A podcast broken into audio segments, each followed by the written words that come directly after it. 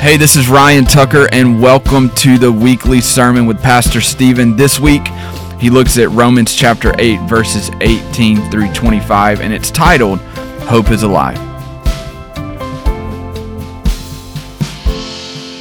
So, our text this morning is in Romans, and it's chapter 8. So, if you've got a Bible, go ahead, open that up. We will have scripture on the screens.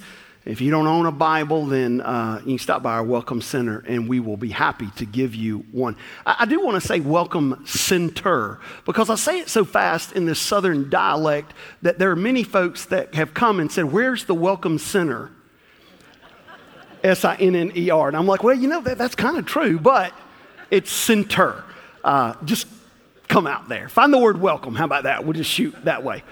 So, today we're continuing our verse by verse study through the book of Romans. We've been in it for many, many months. You know, we just kind of systematically take our time and we deal with verse after verse after verse. It's a series entitled A Life Transformation.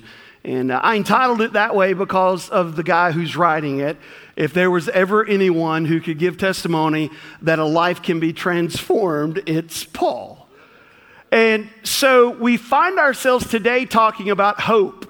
Six times in our text today, we're going to see the word hope. Now, I know that hope in our language, it gets lost a little bit on us. Hope in the English language is a weak word, it's an anemic word. Uh, we use the word hope like 15 uh, uh, year olds. Hey, I hope I get my driver's license. Um, and you're just not real sure, are you? Especially that three point turn can be awful hard. Uh, or we say things like this um, we say, I hope uh, my insurance covers my prescription bill. Can I get a witness in this room this morning? Or we, you know, we're not real sure about that, and we're really not certain about this statement I hope I test negative. So it's a weak, anemic word. It's not the word here. The word hope in the Bible means absolute certainty. We would say it this way you, you can believe it with all you've got. The original language word for hope in our text is the Greek word elpis. Elpis, and elpis is alive. Okay? Now, some of you thought I just said Elvis is alive. No, no, no, no. No, I know you think he works at a gas station, a truck center there in West Memphis, but no. Uh, while Elvis is dead, Elpis, hope, is alive. And if there's ever a group of individuals that ought to understand the hope that we have available to us, it's those of us who are in Christ.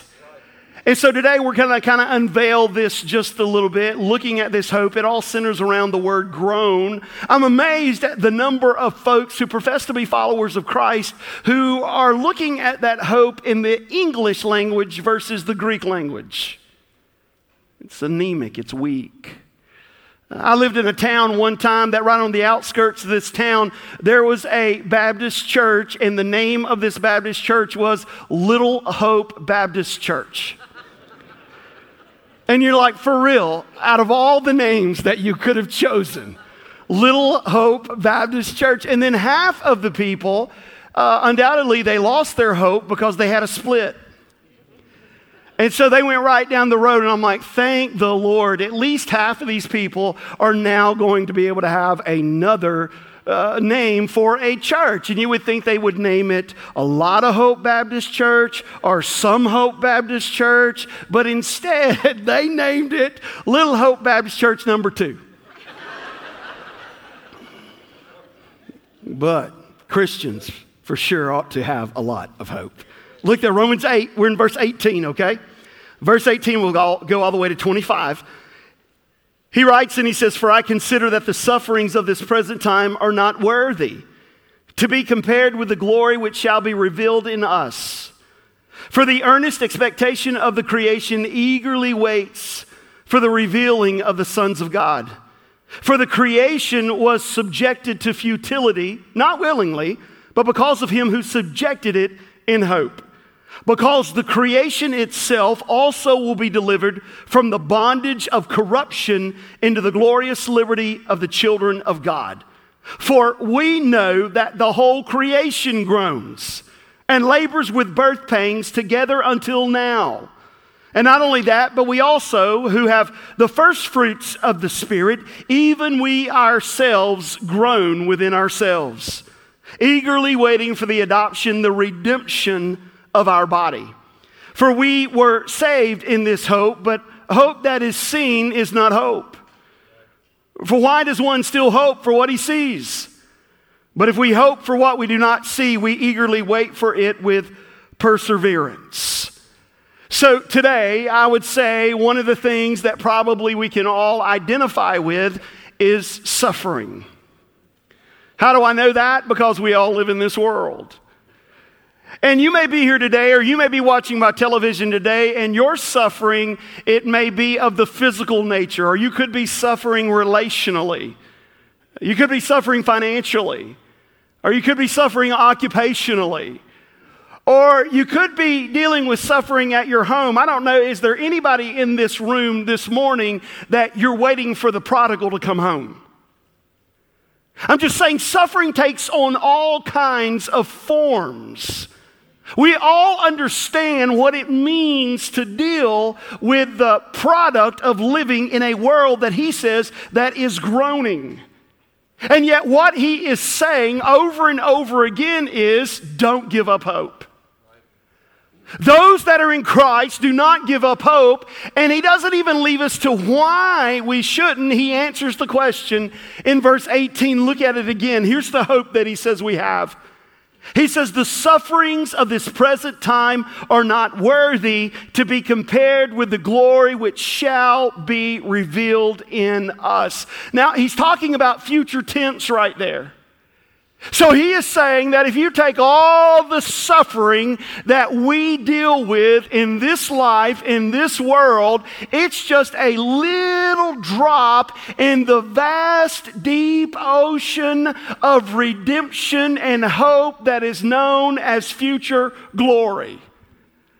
Or to put it in layman's terms, I know that there are times where you think that the suffering and the pain and the grief and the disappointment and the discouragement are so overwhelming that you're just not sure if you're going to make it. And he is saying, hang on to hope. It'll not always be that way in Jesus.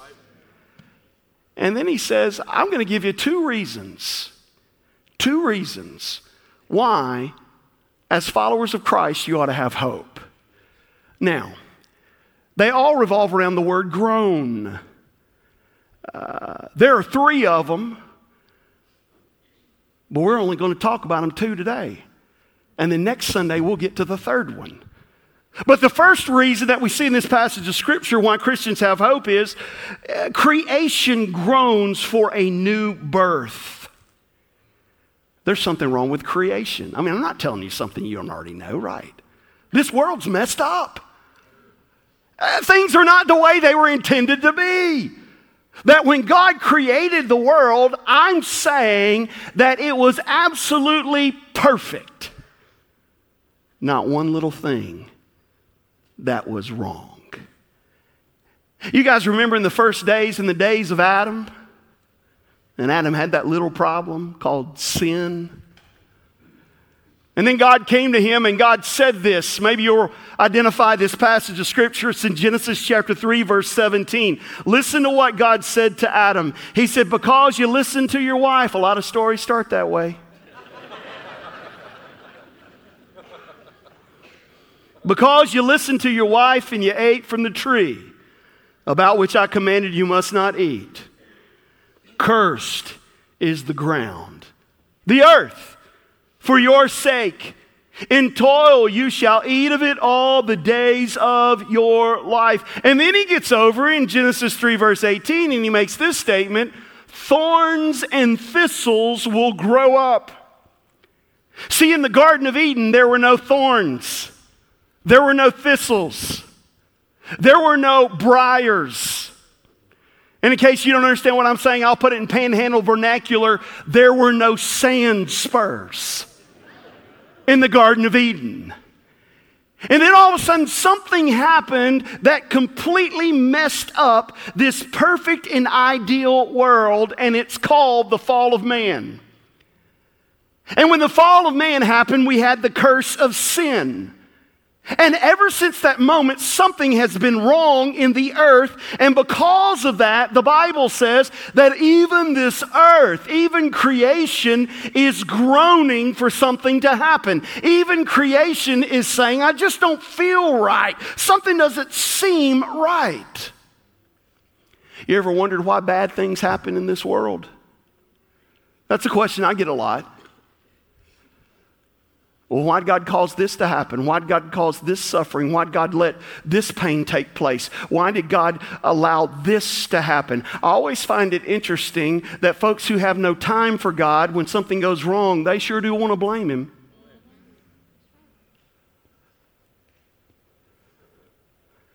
Do you know why?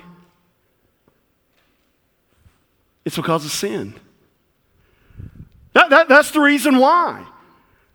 Things happen and things are messed up and things are broken in the world that we live in. And so sin is responsible for all this pain and suffering. And we even see him kind of breaking it down. The reality is, we could spend the rest of the time that we have left this morning just kind of talking about every single thing that sin has brought. But did you know that, first of all, sin, it's responsible for disease? Not hardly a single week goes by that I do not hear of someone that has been diagnosed with a deadly disease. Not hardly a single week goes by that I don't hear of someone in our church family that has been diagnosed with cancer. And it seems as though over the last couple of years, not a single week goes by that there's not someone that I know that because of some deadly disease leaves this earth. Friend, in the Garden of Eden, there was no death and there was no disease. It was as if when Adam and Eve sinned, they opened up a Pandora's box of human disease. It's on our planet, and right now, you and I live in the fallout of the fall. A while back, I was having a, uh, a little minor outpatient procedure. And by the way, it's minor when it happens to you, it's major when it happens to me. And so I'm there, and you know, they're, they're asking all these questions, and the nurse has this, she has this sheet, and she's like, just a few things I want to ask you before the anesthesiologist gets in here. Now, I need to know, uh, have you ever had diabetes? What, what? No. I mean, have you ever had hypoglycemia? Have you ever had tuberculosis? Have you ever had gallstones, kidney stones? Have you ever seen the Rolling Stones? And I mean, she's asking all these questions. And I thought, thank goodness she's done. She flips over to page two. Have you ever been blind? You ever felt like you're blind? You ever known anybody blind? And it goes, it goes through this whole thing and it's cut. I'm like, no, no, no, no, no. And then she flips over to page number three. And when she gets to page number three, here's what I'm thinking. Number one, thank God I've not had all this stuff. But then, number two, I'm sitting there and I'm thinking, my goodness, look at all that can go wrong with the human body. There is so much sickness and there's so much disease in the world today, and the reason why is all because of sin. But not only disease, but did you know that sin's responsible for disasters? Natural disasters like floods and earthquakes and tornadoes and hurricanes.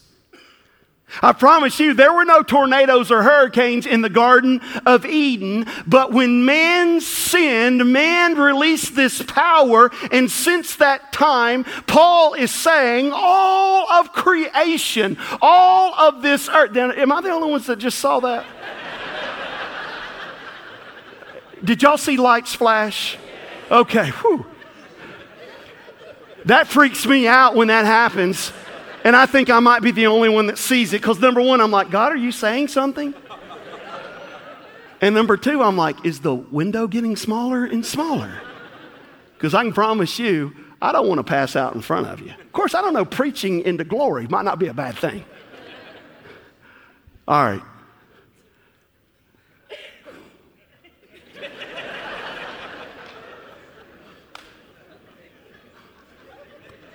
Mm, look in verse 20.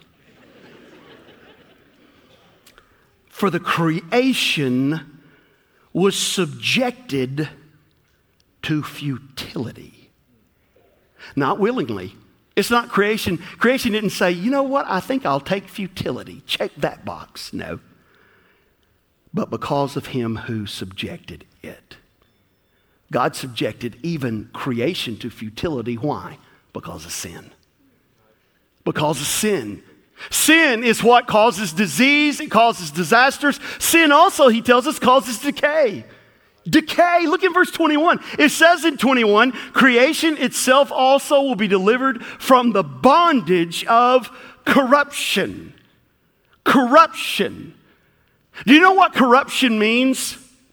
See, I know that we live in a day and time that says, boy, if we can just get the right people in office, and if we can just get the right legislation passed, and if we can just make some wise, wise decisions, then you know what? We can make this earth, we can make this created order a better thing. We, we can finally have what we long for utopia. It'll not happen here, friend. Physically speaking, this earth is not moving towards a utopia. This earth is winding down. That's the groaning that he talks about in this passage of Scripture. That's the bondage of creation. You know, in an earthquake, literally, you can hear the earth groaning. When those tectonic plates move over each other, it's like the, it's like the earth created order is letting out this bellowing cry. Something's not right. I am not what I've intended to be. And so creation is groaning, but he says right here, it's not the groan of death. And that changes everything. I mean, it is a groan of something to come because even creation is going to be reborn.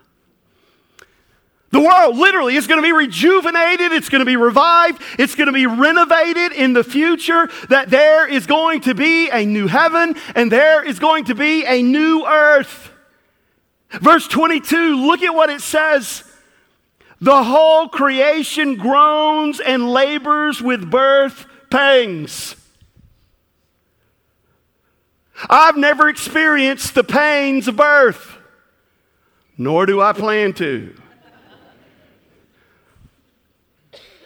But I'm familiar with some who have a first hand account. And childbirth, some of the most excruciating pain you would ever know in this world. To which all the ladies said, Amen. Amen. There you go. All right, ladies. Just making sure. I've done counseling, and you know, I do do a lot of counseling, and it's funny because I had a couple one time, and they're in there, and you know, they're they're married, and and okay, let's talk about where did where did things start going wrong? Where did you first start realizing that you had issues? And and and here's what he said. He said, "Hey, listen, um, everything was going good until we had kids." But no, he meant literally having kids. He said, I'll never forget. We were there. We were in the uh, birthing room. And I'm telling you, she looked at me in a way that I'd never seen her look at me like before. And he said she even said some things to me that I had never had said to me before. Now, she doesn't remember them, but she said them.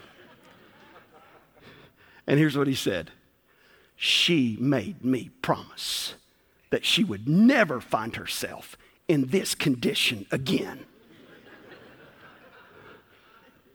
He said, and then she gave birth. She became a mom. And it wasn't a birth into death, it was a birth into life. And he said, It wasn't that long after that. She said, You know, I think we need another one. And he said, I didn't fall for it, preacher. I didn't fall for it. I remember what she said. And I'm like, But you got four kids. He said, I was weak. I was weak. He's talking about the pain here of childbirth, not a pain leading to death, it's leading to life. And so he's making the comparison there with this groan of creation, a groan that is leading to a rebirth, right? A groan that is leading to life, that nature is literally going to be reborn in the future. You guys remember in the days of Noah and the earth was destroyed by what? Flood. And you remember what God said? You remember what God said? God said, I will never ever destroy the earth with flood, a flood ever, ever again. I give you a promise, and I will even give you a symbol of my promise, which is the rainbow. And we know all throughout the Bible, we see beautiful foreshadowing in the Old Testament of the salvation that is needed by mankind, and yet God always providing, God always giving hope, God always giving promise. That even in the time of Noah and the ark, that God then was saying, by the way, your greatest need is to be saved from your sin, but I'm sending a boat. I'm sending a Savior. I'm sending away breaks my heart today that there are those who have used the great promise of God as a perversion to what God has said is best. No, the rainbow is a beautiful promise. And he says, I'll not destroy the earth again by flood, but there will be a time where the earth will be destroyed by fire. It's not going to be totally wiped out forever because the Bible says there'll be a new heaven and a new earth. And if any of you are sitting there and you're biting your fingernails, you're like, man, it makes me really scared to sit there and think that this earth is going to be destroyed by fire. Friend, if you're in Christ, you're not going to have to worry about it. You'll be out of here. You're like, well, that's what you believe. That is exactly what I believe. And if I'm wrong on our way up, I won't say a word. But if I'm right, on our way up, I'm going to wink and say, Told you so. See, that's what he is saying. The world is messed up because of sin. Creation itself even realizes something is not right. Creation is groaning to be changed. But then there's a second reason we have for hope, and it revolves around those that are in Christ. Because Christ followers groan for a final redemption. Look back in verse 23 with me. Did y'all see that?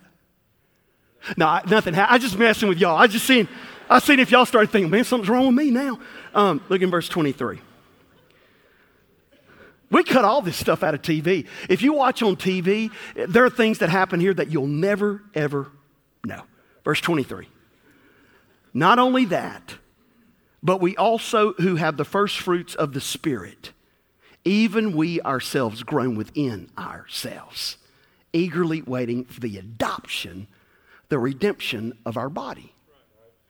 So, if you were here last week, you're going to hang on, Pastor. This just said that we're eagerly awaiting an adoption, but now last week you said that we are adopted into the family of God at the moment of salvation.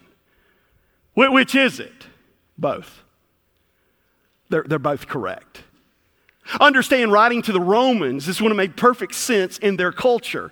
Because when someone a, was adopted in the Roman culture, first of all, they would have this private adoption ceremony when they were young, and they had every, every uh, heir, they had every uh, benefit of being a part of this family. It just wasn't done out in public with this big service. But when they reached the age where legally, now they were legally heirs that's when they'd have this big public ceremony.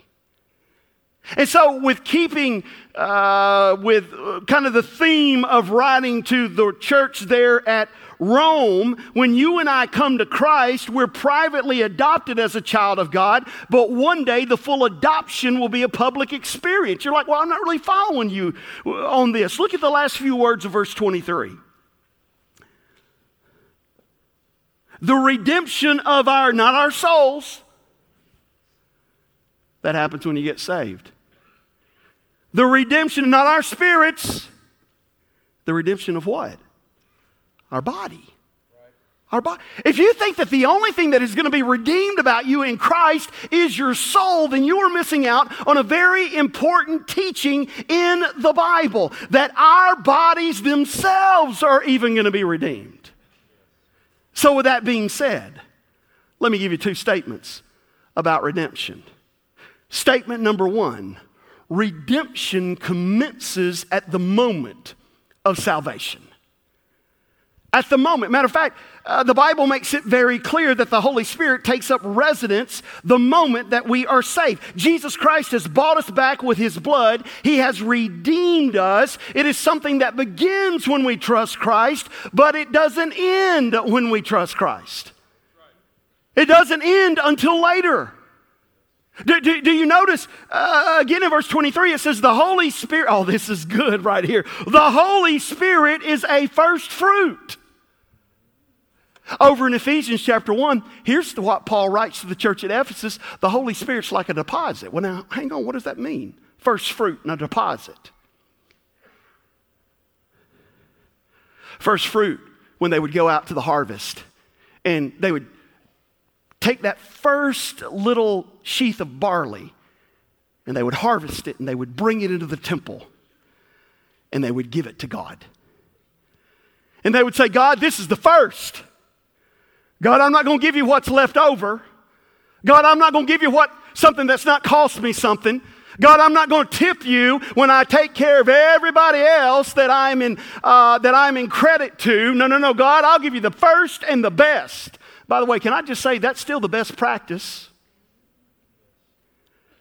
It's not about God saying, hey, I need your stuff. Are you kidding me? It's not about necessarily even the act of giving, but it's about what it represents. Hey, God, the reason why I have what I may have is because you are the provider. And I know here's what we always want to do. Well, not me, man. I'm a hard worker. I've sacrificed. I've studied. You know, I, I work from sun up to sundown. I've really, really put in a lot so that I might have what I have, so that I might be successful and provide for my family. It's all that I have done. And yet, the simplest argument is this you let one little cell in that brain misfire, and you'll understand who the provider really is. And so, this first fruit, so God, we went out, we, we, we saw the first little wheat that came up, barley, and we tore it and we brought it in here and we're laying it down. We're worshiping you. We're giving it to you because it's a promise. More's coming. More's coming. I, I, I found that many times our prayers and our thoughts are not about how much more can I give to Him, but it's kind of like, what's the least amount I can give and feel comfortable with? Mm. And so it's the first fruit. The Holy Spirit is the first, a promise of more to come. So it means this that if you know Jesus Christ at the moment that you are saved, the Holy Spirit comes to take up residence in you. It's not a second blessing, it's not a third blessing, it's not you need to do something else so that you might be a recipient of the Holy Spirit. As you've heard me say many times, it's not about you getting more of the Holy Spirit of God. You get all the Holy Spirit of God you need the moment you get saved, but it's about the Holy Spirit of God getting more of you.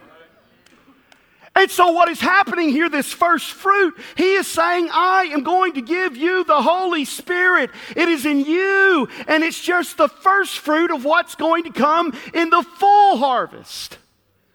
Now, what does that mean? Here's what I take that to mean you stop and think of the spirit filled life.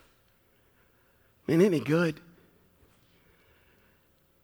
Maybe here's a better question do you remember what it was like to be lost?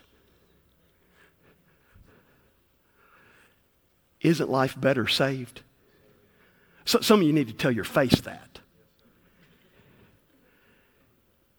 Isn't life better saved than lost? Amen. So you stop and think of the spirit filled life, and you're like, my goodness, the Holy Spirit living in my life, right? Man, that is so good. Life is so much better than what it was before. What he is saying right here is even though the spirit filled life is wonderful, mm, it's going to be better in the future. You can't even begin to imagine how good it's going to be. And then he says the Holy Spirit's a deposit. Now, when you're getting ready to buy a house, you're getting ready to buy real estate or something like that, and you're like, I really mean business here, then what you do is you usually put down earnest money. And earnest money or that deposit says, I'm real, we're really serious about buying this house and we're going to pay full price. Or the climate that we live in today, we're willing to pay over full price. It's like some of you are like me looking around, my, my goodness, I got a lot of value in my home. Maybe I sell it. And then you're like, but wait, I'd have to buy one. It's that earnest money, right? So he says again, the deposit is the Holy Spirit of God. It's his promise. There is more to come. What is it that the Holy Spirit promises? What is the full harvest? What is the full payment? Well, the full payment is full redemption. What is full redemption? Again, understand when does redemption start? It starts and commences the very moment that you are saved from your sins and you surrender your faith and trust to Jesus Christ, but it will be completed at the return of Christ. So the Holy Spirit is a reminder of us. He's not done with me yet. This world's not all there is. And so when a Christian dies, their soul, their spirit, immediately, instantaneously goes to be with Jesus. When I preach, now hang on just a second, I was reading a book, and this book said, hey, listen, here's what Paul said to be absent from the body is to be in the presence of Jesus. I'll go ahead and choose him over any modern day author. Because he didn't write it, it was the Holy Spirit writing through him. But is that the end of our bodies? No.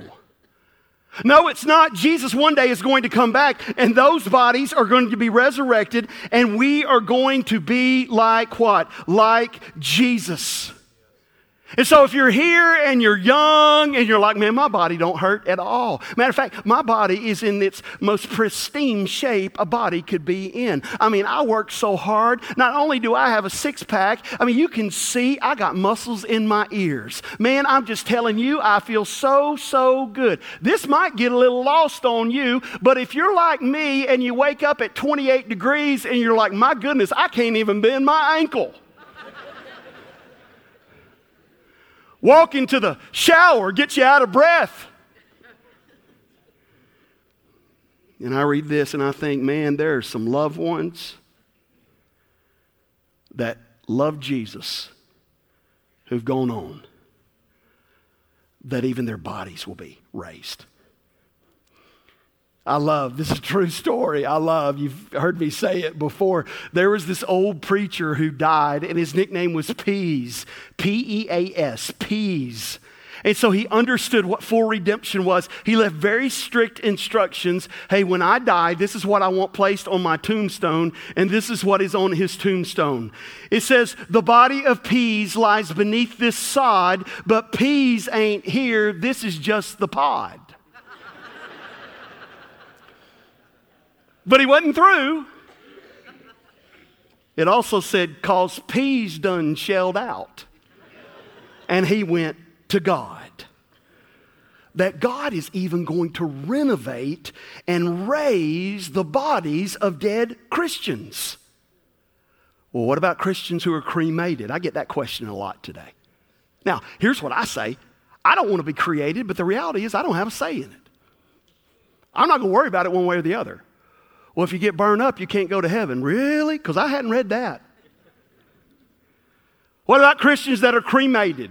What about Christians who died 1,500 years ago and uh, their bodies have decayed and their bodies have deteriorated and their bodies, there's really nothing else there at all? What, what about somebody that is so disintegrated that, again, there is nothing at all when it comes to this body? Hey, I would just say this don't worry a single bit about it because when the Creator, Jesus, comes back and He says, you know, I don't know what He's going to say, whatever word it is or He speaks, and he says there may be one molecule that's on the other side of Mars. There may be one molecule that's right in the middle of the sun. There might be one molecule that's buried in the deepest part of the Gulf of Mexico. But all he'll have to do is speak a word and they'll all come back together.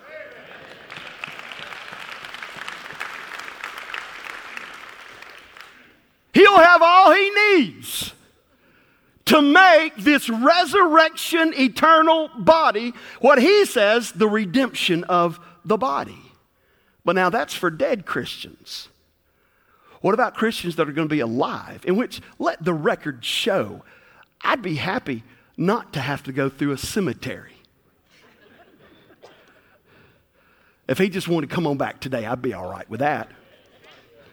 That way, I wouldn't have to worry about the Chiefs getting beat this afternoon by the Bengals.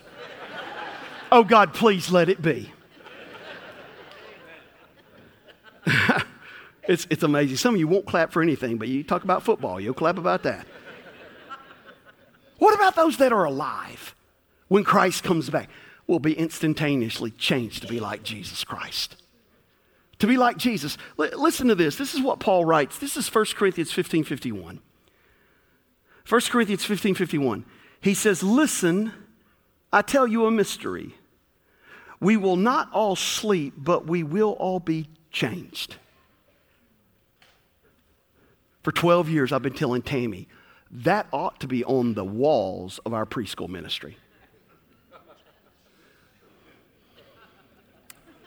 that, that, that's, that's a little bit lofty for some of you to understand that. I, I, we will not all be changed, or we will not all sleep, but we will all be, anyway, changed. Will not all sleep. Here's what he means. He's not talking about the bed baby's room. He means that not everyone in Christ is going to die that there'll be some alive when he comes back. And even though we'll not all die, some of us will, some of us won't, some are closer to the, to the grave than others. We will all be changed, though. And this is referring to the second coming. Well, what's the resurrection body going to be like? What's that redemption of the body going to look like? I spent most of my adult life in study. And, uh, you know, uh, it seems as though, you know, I, I, I, was always Bible, you know, Bible college and then seminary and then seminary and master's and then doctorate and all those kinds of things. So I've spent a great deal of time studying the scripture, studying the original language, studying eschatology. And so people will come and they will say, what is that? What is that body going to be like? I will tell you, as one who is very highly learned, I have no idea. and I'm not highly learned. I'm just trying to prove a point. We, I don't know. All I know is it's going to be like Jesus. And that's enough for me. Matter, matter of fact, can I make a statement? I'll take a step back. I would take a body less than Jesus, what I deserve, if I can just be where he is. But he says he's not going to stop halfway. No, no, no. He is even going to change the body. We're going to be like Jesus Christ and we're going to be transformed. That those of us that are alive when Christ comes. A while back, I had a, uh, I had a phone call, solicitation phone call to my cell phone. Has that ever happened to y'all? You're like, how'd they get my number? I'm convinced some of y'all gave it to them. And, and, and, and she was trying to sell uh, cemetery plots, burial plots. And, uh, you know, answer the phone. I don't, I, I don't, normally answer if I don't recognize the number. I, re- I really don't. And I don't, I don't know what happened, but I did. And, and so you could hear going through the, the spiel that they do. And, you know, I'm kind of watching, I think I was watching a ball game. And I'm sitting here listening to that. And normally I would hang up. I would just normally hang up. And I thought, well, you know what? I'll just have a little bit of fun. And, and so she does her spiel. And I said, well, you know, I'm not interested in buying a burial plot, but I would like to know do y'all, do y'all lease those things? You could hear the pages flipping. Clearly, that was not a, an answer that they had thought would be an answer. And after a while, it, she says, Well, I mean, sir, can, can I just ask you, why would you ask that question? I said, Well, a, a, a couple of things. Uh, number one, I, I'm a blood bought believer in Jesus Christ. And, you know, Jesus Christ, he, he, uh, he may come back But let's just say that I do die. If I die in Jesus Christ, He will come back one day, so I won't need it for all eternity. I might just need it for a few years. And if I'm still alive before He does, or I'm still alive when He does come back, I'm not going to need it at all. And there was a moment of silence. She said, Well, thank you very much. And she hung up on me. There's going to be a full redemption, church, of the body. We're going to be changed instantaneously. And again, I don't know about you, but I am looking so forward to a new body. My body hurts sometimes. Man, when we came here almost 12 years ago, we came from Little Rock, Arkansas. Uh, my wife will tell you the first time we came down here to meet with your search committee, there were about six inches of snow on the ground in Little Rock, and it was so bitter, bitter cold. And we flew in here and we got off the plane. It was about 80 degrees, and we we're like, now this is all right. this is good when it's really cold. I can't, you know, I was in that car accident, crushed my legs, broke my face, and, you know, some of you are like, I thought you had a stroke. No, I had a car accident. And so sometimes it's hard to get all these pins and rods and nails and stuff moving and going, and I'll hobble around, but warm weather is a lot better than cold weather. So we came 80 degrees, we go back, still snow on the ground. I'm like, I think God might be calling us to Florida and it was false advertisement. 28 degrees this morning. There are things that hurt that, you know, it causes me to read this and get a little excited that this body is not going to be the body that I'm going to have forever. I mean, He started a work in me. He has redeemed my soul. He's sanctifying me and my personality. But one day that full redemption will take place. It'll either happen when, he, when I'm alive and He comes back, or I've already gone and He comes back. And there are some of you that are, makes me appreciate those of you that are older who may hurt more than I do. Friend, he's not a, he's not a part time or a partial redeemer. He redeems in full. Some of you know that I have a, I have a special needs sister She's 47 years old, four years younger than me. When she was born, she was born perfectly healthy. When she was 11 months old, she contracted viral encephalitis. She's still in an 11 month old state today. We've never sat down and had a conversation. I mean, she can let us know if she's upset about something. Whenever I get to go to my parents' house, you know, she's got television programs that she likes to watch, and if I come in and change it to a ball game, she will let me know she is not happy. But we've never carried on a conversation. My parents take, they, I mean, they're her caregivers. They take her to the restroom, they feed her, they take complete care of her. Never saw, I've never, I've never seen my sister walk loves music. She loves music. When I was growing up, uh, there was one song that she really loved that, uh, now she can't walk, but I'm telling you, she can, she can kind of keep rhythm tapping that foot. She can keep rhythm better than some of y'all. I've looked around this place. I promise you that right there. Her favorite song was uh, Elvira by the Oak Ridge Boys. Y'all remember that song?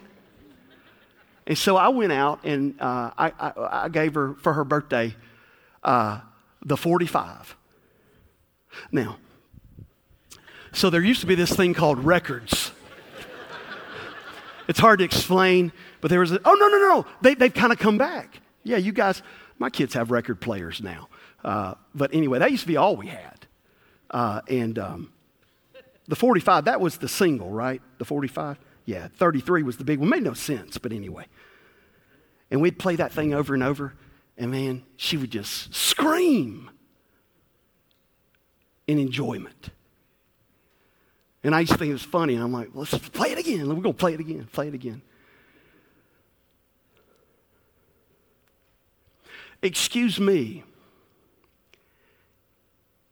if I get a little excited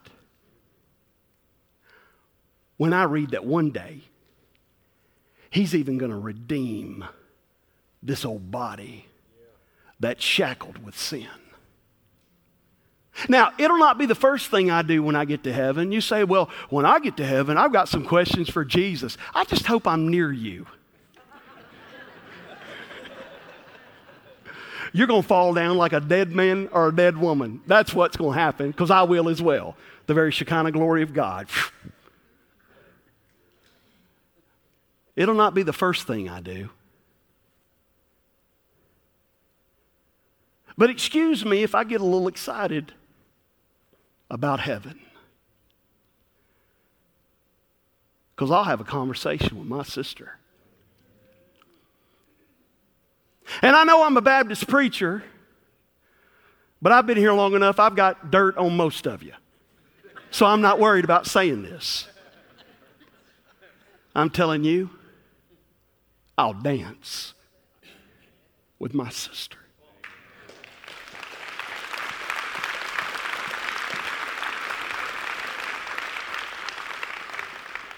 And can I tell you what I love? The conversation it's not going to be a traditional brother sister conversation. I can't believe you did this. I can't believe you said that. I'm so sick and tired of you being the favorite. You know, you know how those things go.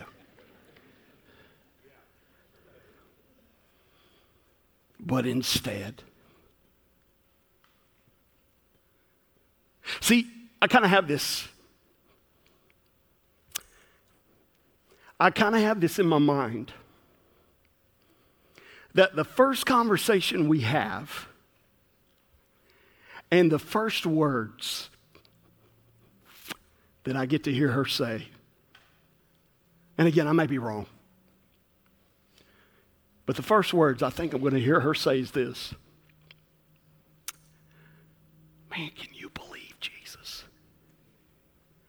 Can you believe what he's like? Wow. Look at Jesus. Can you believe? Can you believe Jesus? He's greater than what we thought. Friend, listen to me.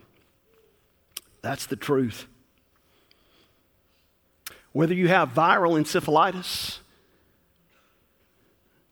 cerebral palsy, whether you're crippled, whether you're hurting, whether you're like me and you're just old and achy.